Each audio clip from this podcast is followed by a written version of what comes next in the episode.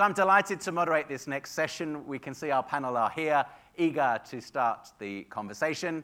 Delighted to be joined by Michael Blomfield, who I think is well known to many of you, and in his new role as Chief Commercial Officer at Iress, and also Annick Donat, who's joining us as the Chief Executive Officer at Clime Investment Management. Thank you both for joining us. We're looking at advice affordability, and to open out the dialogue, Michael, some framing comments might be very meaningful for our assembled delegates. Our assembled delegates can judge that afterwards.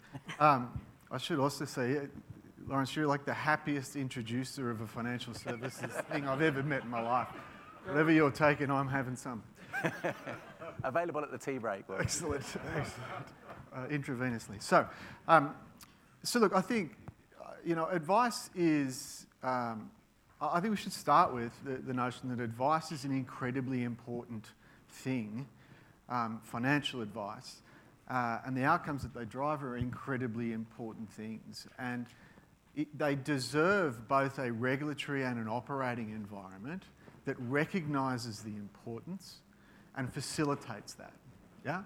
And, and that's not to sort of obliquely point the finger at any, you know, uh, regulator or otherwise. I, I'm happy to do that directly, not obliquely. Yeah? We have a system around advice that drives a high cost to serve. Um, yes, some people in the room look at, at me and at Iress and say, well, you're part of the problem. And perhaps we are, right? But the system is the, the problem.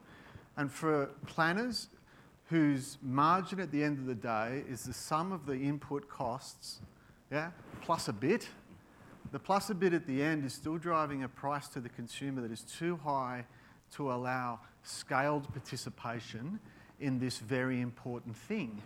Yeah? And so as an industry, we've got to start working to find ways to deliver industrial scale to a system that can only be as expansive and, in a sense, as generous um, as the scale of the system, the scaling of the system allows it to be. And so we've spoken in the workshop about this need for a single voice, for collaboration. I understand as well that this is a time frame where we've got uh, a couple of new regulations that are coming on stream. So, obviously, the DDO and advice fee consent. You've spoken before, Michael, about that need to be interconnected. Could you clarify and maybe, we hope, draw inspiration from across our delegates as what that looks like? Um, I'm not sure how I'll draw inspiration from you, bless you all, but um, the, uh, look, it's not about a need to be interconnected. It's about a requirement. Mm. You know, I think that DDO, uh, you know, when, when, first people first contemplated DDO, there was a TMD, uh, and, and, there was an advisor, and there was a client, and we just kind of put them together, right? But but when you introduce all of the complexity of the the multiplicity of manufacturers to the multiplicity, though smaller, admittedly, of platforms, and the important role they play, and then the the advisor, and then we've got to do annual advice and then TMDs can, can change and go out of date and be reissued. And then we have a complaint process we have to follow and a significant dealing process we have to follow. And all parts of this ecosystem now, all the way out to insurance companies. I was at the Commonwealth Bank branch the other day and there was an ad floating past for a term deposit. And at the bottom in the small print, it said, for the TMD, go to this place this is now massively interconnected where each party needs to know that each party has done the thing that they need to do. And, and that is creating a, com- a very complex um, communication obligation and connectivity obligation that is new. Yeah? It may, not, it may not be new in a practical sense, but it's absolutely new in an obligation sense. And so DDO and, uh, and advice fee consent is part of it. Um, if we don't take this opportunity to create an interconnected network and instead we opt to bilaterally, party by thousands of party, invest capital to non-solve an interconnected problem, then the industry just got more expensive again, uh, the cost to the consumer just got more expensive again, and the number of people who can participate fell again. And Annick, I'm curious, the regulations, the impact they're having on your business right now, how, how do you frame it? What are your concerns as we are midway through 2021? I um, don't have a huge concern with the regulation. I have a concern with the way we interpret the regulation. So, um, a couple of Christmases ago, many of you in this audience know I'm married to an advisor, um, not licensed through Madison, so no conflict. Um, but interestingly, a couple of Christmases ago in Melbourne, when we were allowed in that state, I was down there and I introduced him to a couple of other advisors. Now, we all know the industry very well. I've worked in the industry as long as they have. And the thing I noticed, and it just clicked, I remember saying to Jamie Johns, I'm at dinner, we're speaking the same language, we're speaking a different dialect. And this is mm. what this industry has done it's created multiple dialects for one piece of legislation. So, how an advisor interprets information is very different to how the licensee tends to interpret it, very different to how the product manufacturer, and so on and so on in the value chain. The issue is that we all have the same intent, we just all have very different expensive lawyers. And the advice you get is based on the legal advice and the mm. risk appetite. And if the advisors could hear us as licensee heads today, right now, what would our community be thinking? Like, what would our advisors be thinking right now if they'd heard everything they've heard this morning? I mean, the greatest thing I've learnt this morning is the, is the, the very young, very, very smart people who have done the mind map on the interconnection and complexity of the legislation that we have. And I think one of the things we should do mm. is exactly the same thing for, the, for templates and fact finds. I mean, how many people here think they've got a fact find like the person sitting next to them? Unless they work for the same company. Unless they work for the same company. Not one of us, right? How many people here think they have the same risk profiling process as the licensee next to them? That's scary. And we're now handing that to 18,000 or however many thousand advisors to have conversations with millions of consumers. And no wonder they're all confused. Mm. Fragmentation and different dialects. The beginning of that, presumably, it's not just here, but it, you know, there are different seeds that we can see. I'm curious, Michael, if you were to have a sort of magic wand that you could wave, what would it look like to start beginning to the remove the fragmentation and, and, get collaboration? These abstract questions. um, I, I think that if you took a blank sheet of paper to this industry, you, and in the era in which we, we live, you would look to create a genuinely industrial engineered scale mm-hmm. underpinning. And that would go to data, that would go to standardisation to the fullest extent possible of process. And when I say the fullest extent possible, don't um, misunderstand. I think what we, we as an industry need to do is get really, really clear about what represents competitive parity and what represents competitive advantage. Mm. And so uh, my view is that we have historically invested highly excessive sums into what in the end is competitive parity. And there hasn't been enough capital allocated because there's not enough left to um, competitive advantage. And so what, what I would say is that the uh, given some way of uh, uh, assuring people that a particular risk profiler does the job and meets the test and won't get you sued, it's how you implement that with a client that delivers competitive advantage. For most financial planners, their competitive advantage comes from them. It's them as a human, their empathy, their intelligence, um, the intelligence of the organisation that sits with and behind them, and the way that they interact with clients and create better outcomes by listening and understanding and communicating. None of that goes to, right, respectfully, none of that goes to DDO, mm. right? Little of that, to be slightly controversial, goes to FOFA, right? What it goes to is, is the interaction. And I think that's the place and, and the things that facilitate that where competitive advantage can be, can be gained, but there's not enough money to go around. And so we do need, and, and don't get me wrong, like I am from Iress. We are, in a sense, arguing our case here. I'm not, not hiding from that, but we are looking to build that in a way that is an open architected ecosystem mm. so that com- direct competitors like Midwinter can hook into that, you know, in the same way that we hook into that in consumer-owned services. So I guess we're talking a lot about architecture that needs to be built. Mm-hmm sometimes to get that call to action, it's almost worth having the hypothetical of what happens if we don't go down that path. So I've asked both of the panel. I'll start with you, Annick. What does it look like, as you spoke earlier about the dialects continuing, they almost have their own evolution that take them further away. What's the implication for the industry, for the consumer? Where would we find ourselves if we don't start collaborating? So in 20 years' time, when there is another ALRC, they'll be going, what were they thinking? And that's what's going to happen in this industry if we don't start now. Um, I, I don't know, who was here five years ago at Licensee Summit? A few of you, right? Were you here when Marianne got on stage and said they'd just paid Xplan an exorbitant amount of money to look at Prime, SCART Advice? I remember getting on stage then. I think I was on stage next to, I think Jamie and a couple of, I think Graham was on there next to me or something. And I said, imagine if we'd all put in the same amount of money, the institutions, not the small licensees, as CBA had into Iress, where would we be today? Instead, there's a whole bunch of development of faction type widgets and you know, things that plug into other things that don't actually help the advice process. They create more advice friction, if anything else. And then the other thing too is getting that sign off from the licensee and dealing with the PI insurer and dealing with the regulator and dealing with whatever policy anyone came up with to do to actually deliver advice. Now, if you ask the end consumer what they want, is they want to walk in a room, speak to someone they can trust and relate to, get the advice that is most relevant to them at the point in time that it is relevant, and have it implemented. Mm. They don't want to come back and have had little or no response in two, two weeks, four weeks, five weeks, or even six weeks and they don't want to have read wads of paper they don't understand. Mm. But they do want it documented in some shape or form. They want to understand where they're going, and they want it delivered in a way that they can actually understand it and implement it. They just don't want it to be difficult. And if we don't do this now, right now, we're going to make it increasingly difficult. Anything to add, Michael?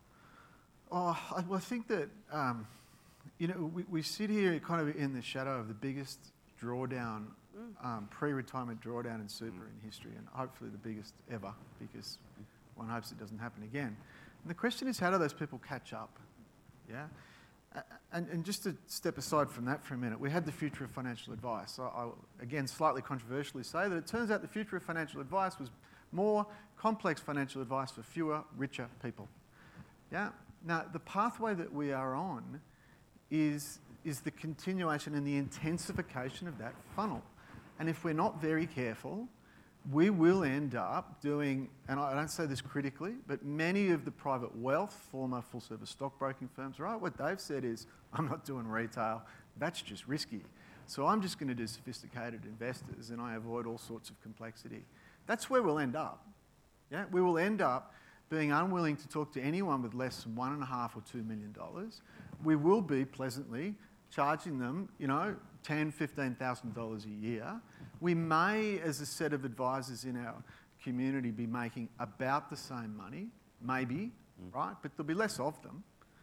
And, and what happens is that this huge swathe of Australians, yeah, who coming into this pandemic, you know, suffered well documented levels of financial stress, yeah, where, you know, in my old firm, we were able to show that 10.5 million adult Australians had a financial need that goes unmet because they have line item needs, as has been discussed here today, not holistic needs. Uh, and what we will do is we'll concentrate this industry, uh, you know, into a fantastic deal for high net worths, and we will leave the rest of the country behind. And, and I hesitate to say this, but there are countries that have run that experiment. Mm. Yeah, and it does not end well, and particularly if you're not understanding where I'm getting to, it doesn't end up with well elected leaders either. Mm. Well, no advice about elections. Um, yeah. There's a, at lunch today, there, I was sitting next to um, Alison Henderson from Science Wall and Dante, or in between the two of them, and we are talking about this, this um, definition of advice, you know, general information. If you've read the green paper from FSC, general information, simple, complex, whatever. Alison, you're in, you're in the room somewhere, I know you are, all right? When a client comes and sees you, do they come and see you and say, look, Alison, I'd really like to just have some simple personal advice? No, oh, just, just grab the, uh, the roving microphone and turn it on. Yeah, there we go, perfect. Oh, no, they don't. They, they generally come in um, and they, they know they want to um, have something addressed. Um, but generally, you know, as you speak to them, often, you know, other things come out. So I don't think you can ca- categorise general and simple and complex into two distinct buckets. There's always a spectrum, is um, I guess what I see when I see clients. Yeah. And here's what we're going to do we're going to define advice, but we're still not going to be able to implement it. That's what's going to happen. And we start at the wrong end of the problem statement. The problem we're trying to solve, and I've heard people say this a few times, and it's in a number of papers I've read over the last few months, is getting more Australians to understand their money so they know exactly what it is or how they can support their families and support their livelihood and support their future. I think that's what we're all in the room for. Otherwise, you wouldn't live, you would not work in advice otherwise, because seriously, it's gut wrenching some days and it's really exhausting. Who's not exhausted, right, from just dealing with um, reading regulation? So if we're here today or any other day when we get up and go to work to make sure that advice is accessible to more Australians, then the first thing we need to understand is what those Australians need and want and execute backwards from there. Instead, we define advice in some convoluted way. It is completely convoluted. And we create more processes, more widgets, more tools, more something else. And we forget to look after the thing that matters the most, the spine of what we're trying to achieve. Like, quite frankly, we use Iress, we use a reseller over Iress, And I've been at Andrew Walsh for years going, you should have guys have should have done this. But granted, there's stuff they didn't get right. But there's plenty of us in the room that have, haven't got things right in the industry, many of us, right? So why don't we just stop bitching about what we didn't get right and start thinking about what we should get right? What, should we do now? A time to be proactive. Um, Colin's about to address, but also I think uh, we'll go to a table discussion so that we can crowdsource some really meaningful uh, contributions. Your table discussion, so this is new from this morning, you're a, a new cohort to each other, is where do you see frustration in the advice process? What can be eliminated or streamlined? Uh, there's plenty to think about, so we'll give you seven to eight minutes and reconvene to tap into your observations on each table. Okay, uh, thank you so much for your table discussions. I thoroughly hope that you've You made it. achieved a great deal. We are ready now to crowdsource what you've calibrated and to run the rule over it. I can see that table two are Hello, guys. thoroughly immersed in the conversations, so that's good. Table discussions that obviously achieved a great deal. Uh, we'll try and get through as many as we can. Uh, table two, uh, Simon Hall, you've been identified as someone that was immersed in that, and I can see uh, who's your team captain for the next. Uh, please, please, uh, just put on the the microphone button with the so it goes red, and try and either project into it or get it as close as possible. I'll try to project, and thank you, Simon, for dobbing me in. Appreciate it, mate. Um, now, we're talking about the whole frustration thing and how frustration is not a bad thing, because frustration then leads you to find a solution, and that means we need to be smarter with how we think about things and how we innovate. So if there weren't frustrations, hey, we just all plod along and be all happily floating our boats in a big sea of vanilla, we're all exactly the same, and that's not a world I want to be in. There we go. Uh, Annick, frustrations are prompts action. Frustrations are only good though if you're actually going to act out of it, right? So inspirational. I like to call it inspirational dissatisfaction. So you become so dissatisfied with something, you're inspired to do something with it afterwards. Staying frustrated. Actually, I won't say what I'm thinking. Staying frustrated for a long period of time and getting nowhere leads to anxiety and depression, a whole bunch of other things we don't want to do. Indeed. Okay, let's go to table this table, Todd. If you can just introduce yourself. Todd Kardash from the Clearview Licensees uh, Group. Um, we sort of thought about why is the advice so costly? And it's, it's purely because the advisor cannot get away from the fact he's got to do a 50, 60, 70 page document to give that client. So if you could streamline the paperwork, if you could come up with a, a way that legislation would allow advisors to give piecemeal advice, you know, a five pager, um, then that will bring down the cost of advice substantially. You know, at the moment, you know, advisor can't do that. They can't, you know, Rob was giving an example about his mum, you know, his advisor fired her at the age of 85 because she didn't have enough. So, you know, but you can't do that for $1,000 because you need to go into the circumstances, situation, understand. And, and so legislation needs to look at ways that advisors can actually do piecemeal advice um, bit by bit. Just before we leave this table, I'm going to give Rob the microphone.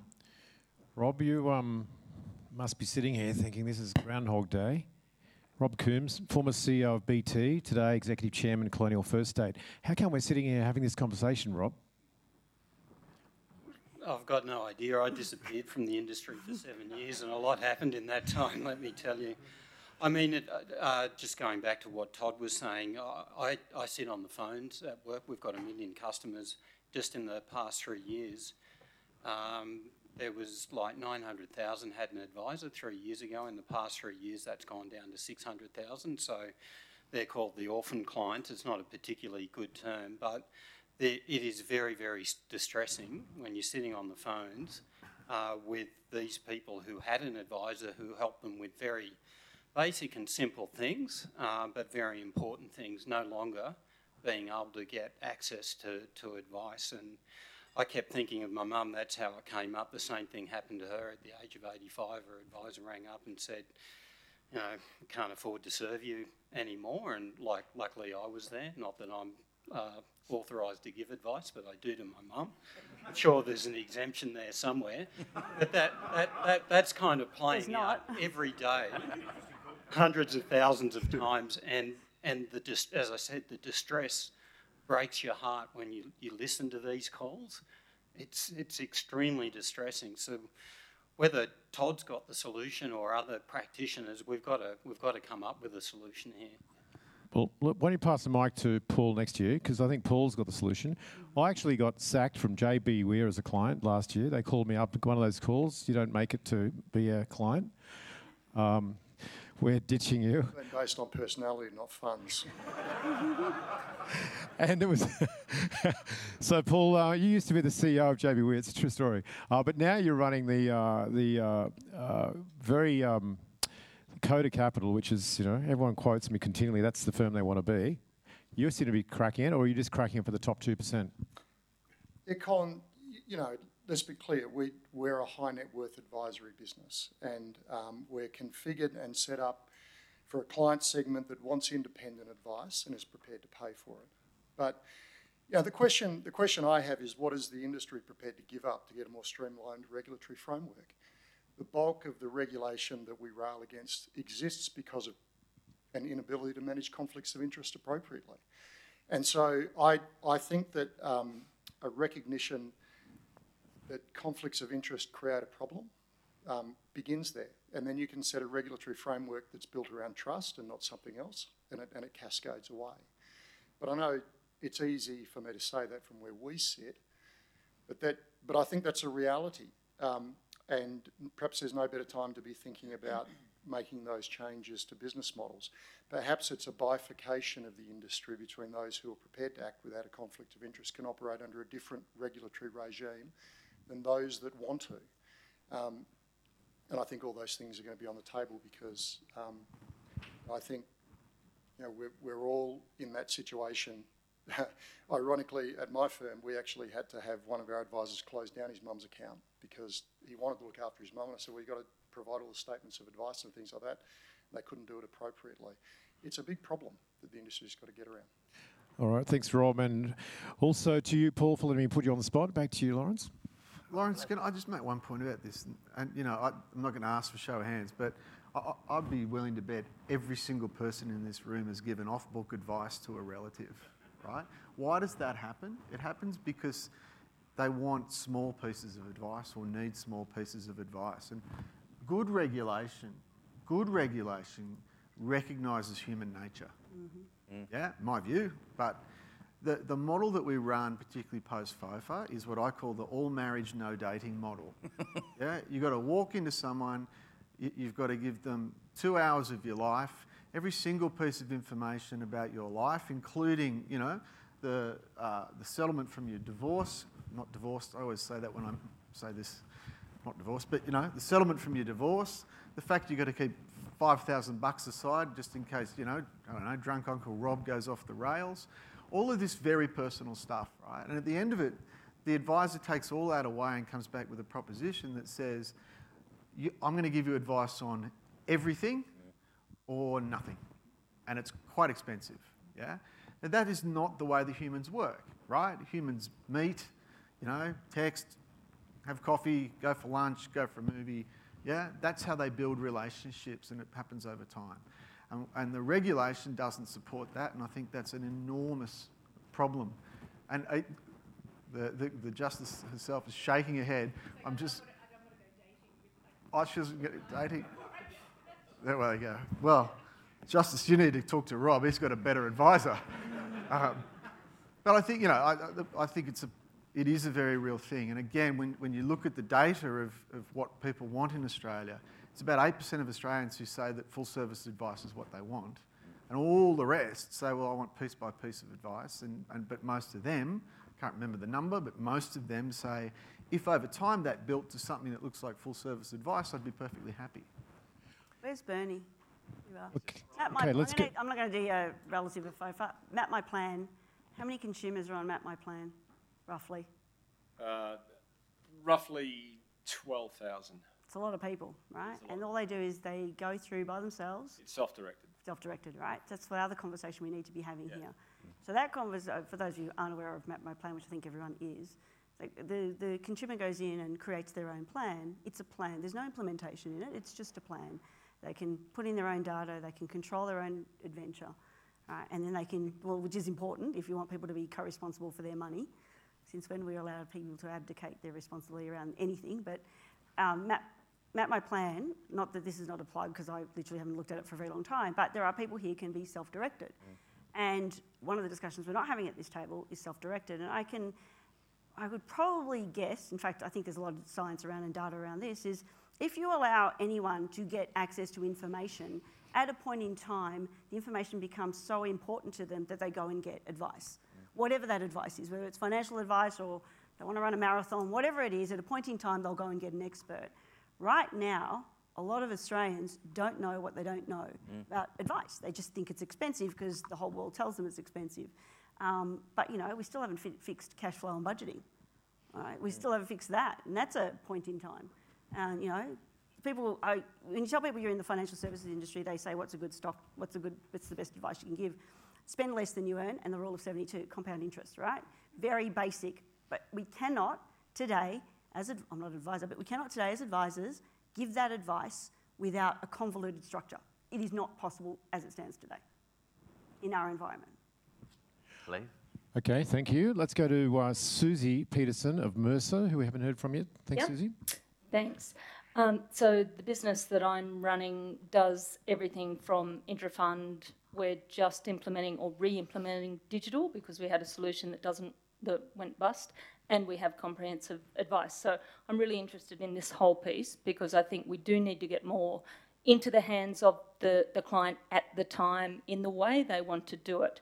To do that, we've got to get better data integration right across our businesses. Part of it's to do with Iress and and um, data feeds, but also part of it is the big end of town providing a consistent level of data. Superannuation funds, how hard is it to get data collection from our super funds to tell us, you know, what, what are the um, components of this client's um, balance, etc., and what's the insurance in there? We talked about industry funds there earlier. Well, we're sort of a hybrid between industry and retail because we've got a lot of corporate super, and we're the same thing. Like the technology is not there, and we've had long enough with this technology, but we haven't chosen to invest together, Annick. I think that's the point that you made about Prime and CBA, etc. We all want that solution, but we're all off pretending that there's some competitive advantage. There's not. It's hygiene. I was So- saying to Michael before we got on stage, what do you have? Probably 60, 70, Iress has probably 70, 80% of the data of the industry. So they would probably have every version of a fact find, every version of an SOA, every version of a file note.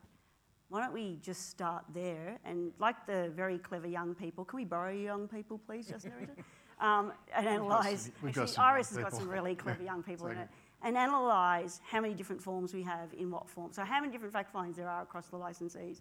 I can guarantee you there'll be hundreds. And how many different data collection forms of any description? There'll be file note templates, there'll be hundreds. I think we need to do So, so we're almost on time, but we're going to now hear. f- You've heard all the problems, Mahita. Mahita is from the Treasury Department and is here to fix our problems. Over to you. I'm not quite sure um, that's quite, you know, big charge.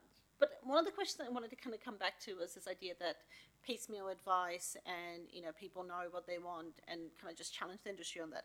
I go to a GP, I go, I've got a headache, and it turns out I've got bowel cancer Yeah. and I'm in chemo because they've done, you know, they've uh, gone through lots of processes, they've sent me to 13 different referrals, and I actually end up, if I'm lucky, on the other side of it with, you know, chemo and whatever else. Um, kind of this question on people sometimes go, I've got a thousand dollars or I've got a hundred thousand dollars that I've inherited and that's the bit that I want. How does the regulatory, you know, some of the challenges that we face when we think about it is consumers don't understand money, they don't understand compound interest, um, people don't understand what they need to know, they don't know how to ask the, um, the right questions. So we've now created a regulatory system almost, as you say, bubble, you know, in some senses protecting the consumer, um, whether that's the right calibration or not, you know, I'm happy to say probably not. But it's just, you know, when we think about these problems around piecemeal advice, how do we solve that problem? How do we solve the problem that, as a punter on the street, I don't know what questions to ask. I'd come and tell you I've got $100,000, but what I also have is about to get divorced, um, you know, an uncle who's looking at a liability, which I've co-signed some sort of a form for. How do we resolve that in a regulatory system that has the right balance?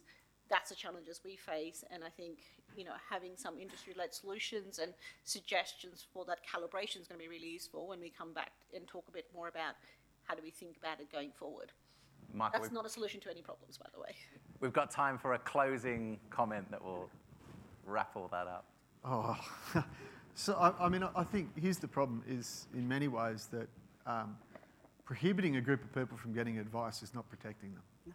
Yeah, whether you prohibit them by law or whether you prohibit them by the effect of the law, being that the cost of doing so is so high they can't afford it, that's a bad outcome.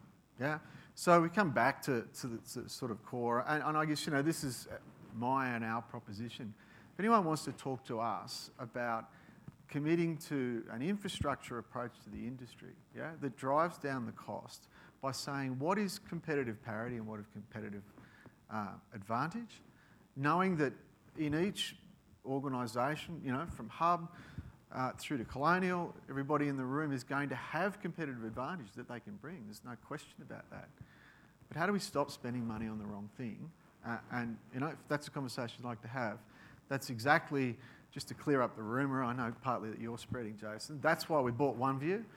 That's why we're doing the things that we're doing because we're trying to build industry infrastructure that is able to be rented and deployed in ways that go to lower cost overall.